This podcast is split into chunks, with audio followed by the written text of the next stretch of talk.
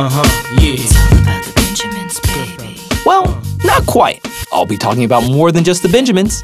Welcome to FinTech Beat, where finance, technology, and policy come together. I'm your host, Chris Brummer, and the future of finance is now.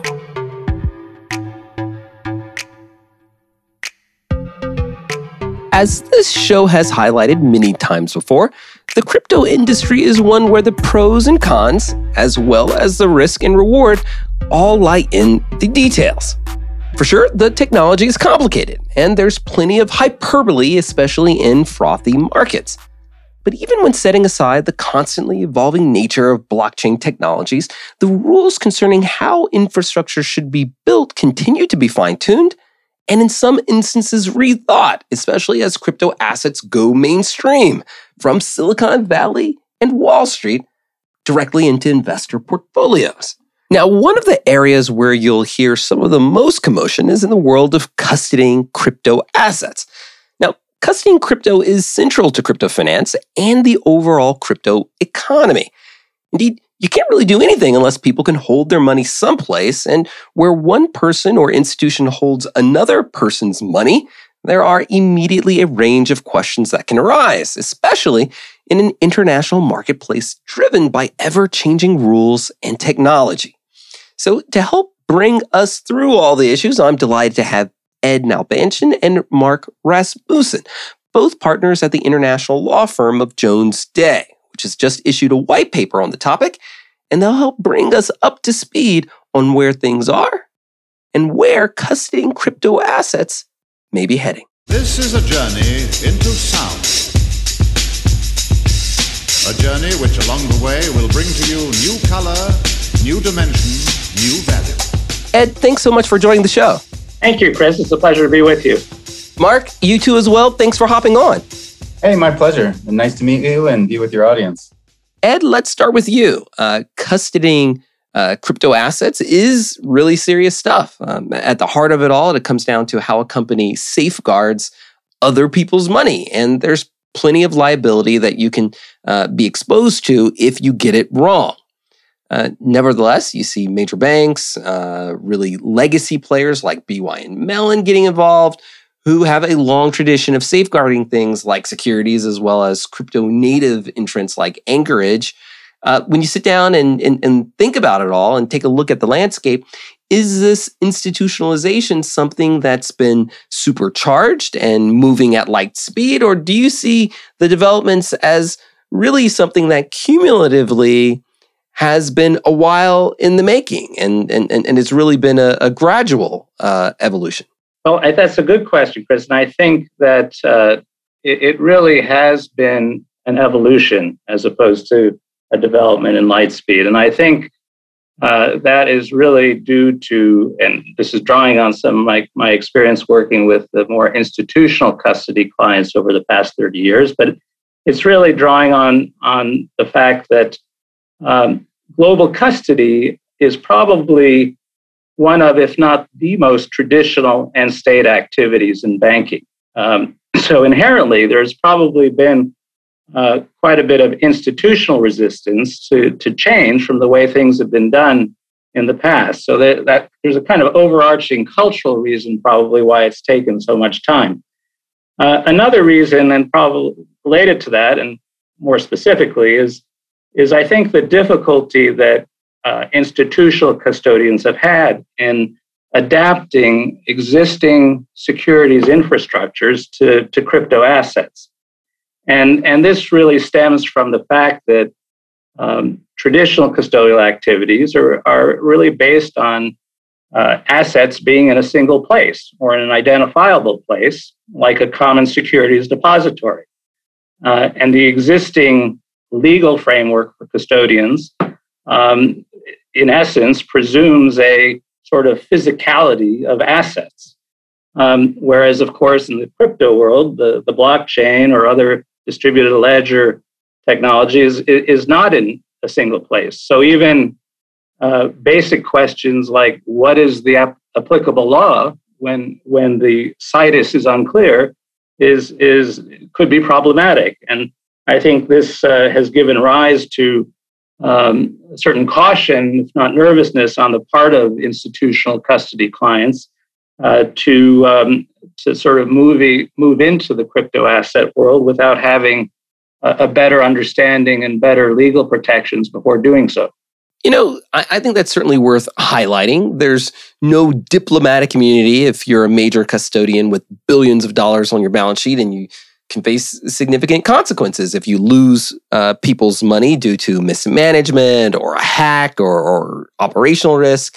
So, what you're saying is that, you know, th- there weren't just disincentives relating to reinventing the custody wheel, um, but that legacy folks were also um, concerned with uh, uh, digital assets, something that new, introducing new kinds of risks, new risks that I would imagine could impact everything from bank capital to front office operational practices. Um, so, so, just to follow that thread with me for a minute, what, what does the universe of custodians look like who have traditionally provided uh, custodial services? And, and what does the map look like globally? in a US context, that many of the large, well known US banks have had global custody services. You know, people like State Street Bank, Bank of New York Mellon has always been a strong, strong participant. Uh, many of the, in, in Europe, the what are referred to as the, the global European banks from Deutsche Bank, BNP Paribas, and others on the continent have also had uh, global custody services, uh, which support their trading and, and uh, derivatives businesses. Uh, on that, just when talking about some of the newer entrants into this area, it, it does reflect that despite talking about global custody as being a traditional and state nature uh, type of activity, there are clearly now institutions that are looking at this in the crypto asset space and are taking up the challenge and the opportunities that they see there. And what's one of the things that's been interesting looking at in Europe, at least, the regulators have very much been encouraging banks and, and institutional players to be responsive to that and try and build safe environments for crypto assets. Mark, what would you add looking at the big players and obviously the upstarts? You've got the the old, old traditional custody providers um, that, that Ed named, and then you have those companies that have sprung up since the launch of Bitcoin, and they're sort of native um, business model is digital asset custodianship, and, and they were built from the ground up for that purpose. The traditional custodians are coming around to that. They, they've got all this tremendous knowledge about how you hold custody of securities and other uh, financial products and, and, customer assets. And they are um, now launching services to hold custody of, of, digital assets. But you know, you've got the BitGos, the Coinbases, the Geminis, the ItBits that have been born for the purpose of upholding custody. Um, uh, and so there's a, there, there's a divide there, and, and they're kind of converging and becoming competitors in, in some respects. Ed, your comments kind of struck me because I think that for better or worse, there's been a sense that in the United States we've been pretty aggressive tackling uh, custody, especially when you look at some of the OCC's moves over the year, including its interpretive letter allowing banks to custody crypto assets, but also requiring them to consult the OCC before entering uh, the space. But you're pointing to Europe as a place where there's been a lot of action. Are friends further along in thinking this through, or is the impetus uh, still coming from the United States? Well, Chris, I think, I mean, we've certainly seen a lot of energy here in Europe, uh, in, you know, kind of amongst regulators in trying to tackle the issue. Uh, and in, just generally, as well as specifically in the context of custodial arrangements. And I think it, goes back to 2018 when uh, the European Commission um, published a, a, fintech action plan uh, under which it, it, mandated the European Banking Authority and uh, ESMA, uh, the European Securities Regulator, to um, consider a legal framework to develop a, a legal framework for the wider use of uh, blockchain technology and financial services. And on the back of that initiative, um, there were you know, two years of very active uh, consultations with market participants took place, and and that ultimately led to the uh, publication in September of last year of uh, a piece of draft legislation uh, called MiCA, um, which is markets in crypto assets legislation. And, and this is a very broad based uh, piece of legislation that's kind of designed on the back of MiFID, which is the European uh, securities legislation.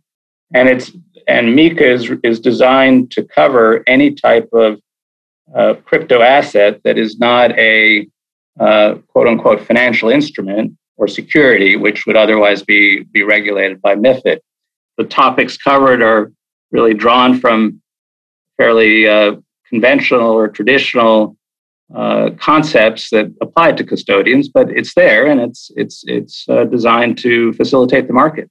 So, Mark, uh, Ed has very tactfully highlighted that uh, the Europeans have at least drafted some formal legislation, and it's clearly derived from concepts uh, of uh, the laws of custodianship. Now, I, I, guess I'll jump in to add that MiCA still has to be completed and formalized, and that process could take um, several years, but uh, I, there is something there. Uh, against that backdrop, how does the United States compare? Are, are we working along the same basic principles, and are we as far along? Yeah, it's a great question, Chris. And here's how I here's how I'm viewing it. Um, in the U.S., we're seeing very little in terms of legislation. Uh, virtually nothing of, of substance at the national level. The House recently passed a bill saying it's going to, you know, there'll be a working group on how to harmonize the different regulators in this space. But but all legislation I'm seeing is really happening at the state level in terms of substance, and, and in particular, Wyoming has passed a slew of legislation. It, passed, it was the first state to pass a crypto custody law um, to define, you know, a, a bank uh, as or allow a bank to hold custody as a qualified custodian. You know, at the federal level, rather than seeing legislation, we're seeing regulatory guidance trickle out, and it's not even formal rulemaking. Often, it's more informal uh, whether it's SEC or FinCEN or OCC putting out informal guidance. Um, you know, last year OCC issued a letter clarifying that national banks can provide crypto custody. The SEC, I think, is still figuring out what it means to be a qualified custodian um, with respect to digital assets. So while this guidance is coming out slowly and it, it is a little bit helpful, particularly for lawyers that are trying to guide clients, uh, it's not binding on the agencies, it's not binding on courts. Um, but it does give us a little bit of a framework to work with. So hopefully, as time progresses, we're going to see some more concrete steps um, and, and, more concrete regulation uh, and laws that, that will guide the industry. Do, do you get a sense as as Ed does, you know, when when when talking about what Europe is doing? I mean, do, do you from what you are seeing, do you do you get a sense that it's really just the extension of existing principles of uh, uh, of, of custodying, or or do you feel as if there are any sort of new principles that are being introduced uh, uh, even in this guidance making process? I would answer it this way. I I think the regulators are relying on old principles that have been around for years, and they're trying to fit a square peg in a round hole to some extent. Um, I think for this to really, for us to really advance in the space, they need to step back and think more broadly about all right maybe we need a totally new framework for a digital asset. Um, because what we're talking about here is essentially a key pair a public private key pair. That's your that in in the, the rights that have been sent to that public address. And that could be that could be anything but fundamentally that um, you know the technology is the same whether it's a, a security token a non-fungible token you know, a, a bond type token or just a smart contract or like reward points. They all share some of the common DNA. Um, and I think our regulators need to start, you know, uh, or they are doing this. I don't mean to say that they're not doing this, but I think as, as time progresses, they're going to have to take a step back and try to figure out what a, a, a new framework is for these digital assets, not just rely on the old principles crypto is the gift that keeps giving for nerdy law professors, in part because it introduces so many novel research questions. Uh, like just one example, what are the obligations of a custodian if crypto assets that uh, it's holding are forked? And as a result, now they, they find themselves with two versions of the cryptocurrency. Uh, is, is, a custodian required to return uh, to the account holder the forked cryptocurrencies along with the original uh, cryptocurrency? And if so, how how quickly must the custodian do it, especially when forks you know spike in price like an IPO and account holders want to sell them as quickly as possible, but so, sometimes aren't able to do so uh, because their custodians haven't delivered them. Uh, you know, when you think about the, these kinds of issues, how do you approach them? How do you approach novel legal questions? Uh, and, and, taking an example like forking, uh, how do you solve them? I, I think the starting point for this is understanding the technology and what the heck a fork is, or what an airdrop is, or what staking gains are.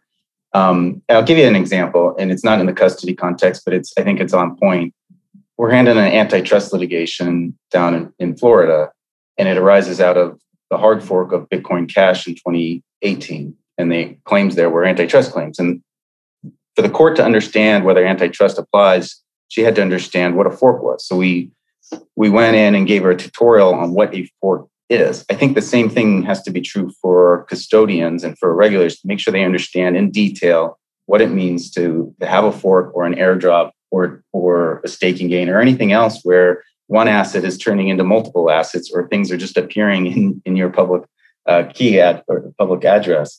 Um, at the current time, you know, regulations don't really address these these things um, in most states and in federal level. Wyoming has a statute that says uh, forks accrue to the customer, not to the custodian, unless they're otherwise agreed to in writing. So I think for for Wyoming, that's the answer for now. Um, but uh, outside of Wyoming, without clear regulations, you got to you know look to the contract and make sure you understand the terms of use. Um, and and then if you're in sort of the the retail space where a customer is is engaged a, a hosted wallet provider uh, to hold its the customer's keys, make sure you know what that that wallet provider's policy is on forks and whether you the owner get get the benefit of those. Chris, I might jump in and just add to that that um, one of the, you know, one aspect that we haven't talked about, we're talking about the regulatory regime, but actually, uh, custodians' duties uh, have always uh, been subject to or looked to general terms and conditions or contractual arrangements between the custodian and its customers. And I think that um, uh, as it's been done traditionally, the, I, I would think issues like how to uh, address forking or other events uh, in in in dealing with digital assets will also need to be covered in that in, in the documentation in general terms and conditions and and custody agreements or depository agreements. That's a really interesting point, in part because you're really reaching out to and, and looking at the general terms and conditions and documentation in these big deals and, and big transactions but it makes me wonder a lot about how effective disclosure may or may not be for the little guy, for the for the retail folks who need to keep their crypto assets safe in some kind of wallet. Um, just a month or two ago, we had an episode about a brilliant developer, uh, Stefan Thomas, who forgot his password uh, for his wallet and lost access to $400 million worth of Bitcoin. And um, uh, even this, I think, uh, probably points to not only you know wallet safekeeping, but but larger questions of of, of insurance. Uh, I, I, suppose SIPC protects against the loss of crypto assets that are legally securities held by you know uh, uh financially troubled uh, regulated brokerages. But you know the, the, that extent of the law that that that insurance if one will doesn't really touch crypto assets with the biggest market caps like bitcoin and ether that are not securities or even you know banking relationships. I know um, that was a bit of a soliloquy there but with all that in mind i mean what are your thoughts about the intersection of liability insurance and disclosure? It's a very interesting question chris and i have to say that i in kind of coming at it from the traditional uh, custodial activities. I think these, the institutional custodians have generally, uh, at least in my experience, looked to the protections that they have from their contractual arrangements. So the exculpatory language they might have in general terms and conditions or depository agreements um, to indemnity provisions that they might have in in in those in that documentation. So, in in terms of having specific insurance to cover liabilities, it's it's not uh, something that generally has that I have seen entering into the uh, transactional side between cust- customers and and custodians, or between say custodians and exchanges, uh, or if you had broker dealers as intermediaries. So whether um, whether digital assets uh, merit that kind of protection uh, is is a good question, and I I um, I think I I guess just thinking out loud, I mean, thinking it will probably can be determined as to how carefully what those assets are that are being custodied, uh, how well they can be defined. I can jump in there. I think the, the question of insurance is a good one. I think we're starting to see more and more uh, policies placed because it's it's it's really important um, to give the market peace of mind. I think in 2018, I was appointed as a, a receiver to take over the assets of, of a company in Dallas that was doing a fraudulent ICO, and we collected several million dollars in crypto. We were trying to decide where we want to store this, and at the time, I wasn't confident or didn't know enough, I guess, about the insurance arrangements at various exchanges. And, and also, I wanted to have control of the keys because control of the keys equals control of the asset. And so, what we elected to do is just kind of hold, hold the assets ourselves and be and self custody it um, and, and take all, all reasonable precautions that, that we thought were appropriate. Um, but but but that's not going to be the right solution if this if for most people um, particularly for customers who don't understand keys and key management, there are huge risks. They need to have the comfort and peace of mind that comes with uh, knowing that the institutions they're using are, are, are insured and have good policies and procedures. Um, and then that and that gets to your question, Chris, about disclosures. Um, I, I, think that's going to be critical for the for the marketplace to evolve to make sure that that you know average customers understand what it is that they're entrusting with with these service providers. I think the big institutions like your hedge funds, your private equity funds, they're um, sophisticated and they can negotiate with the institutional custodians. Um, I'm I'm uh, sort of more focused on on the consumer, the person who buys a fraction of a Bitcoin and is trying to decide where where to host that, whether I self custody it or whether I uh, engage a, a wallet provider to do that. Mark, thanks so much for joining the show. Hey, my pleasure. Thank you, Chris. Ed, again, great talking to you. Thank you very much, Chris. It was a pleasure.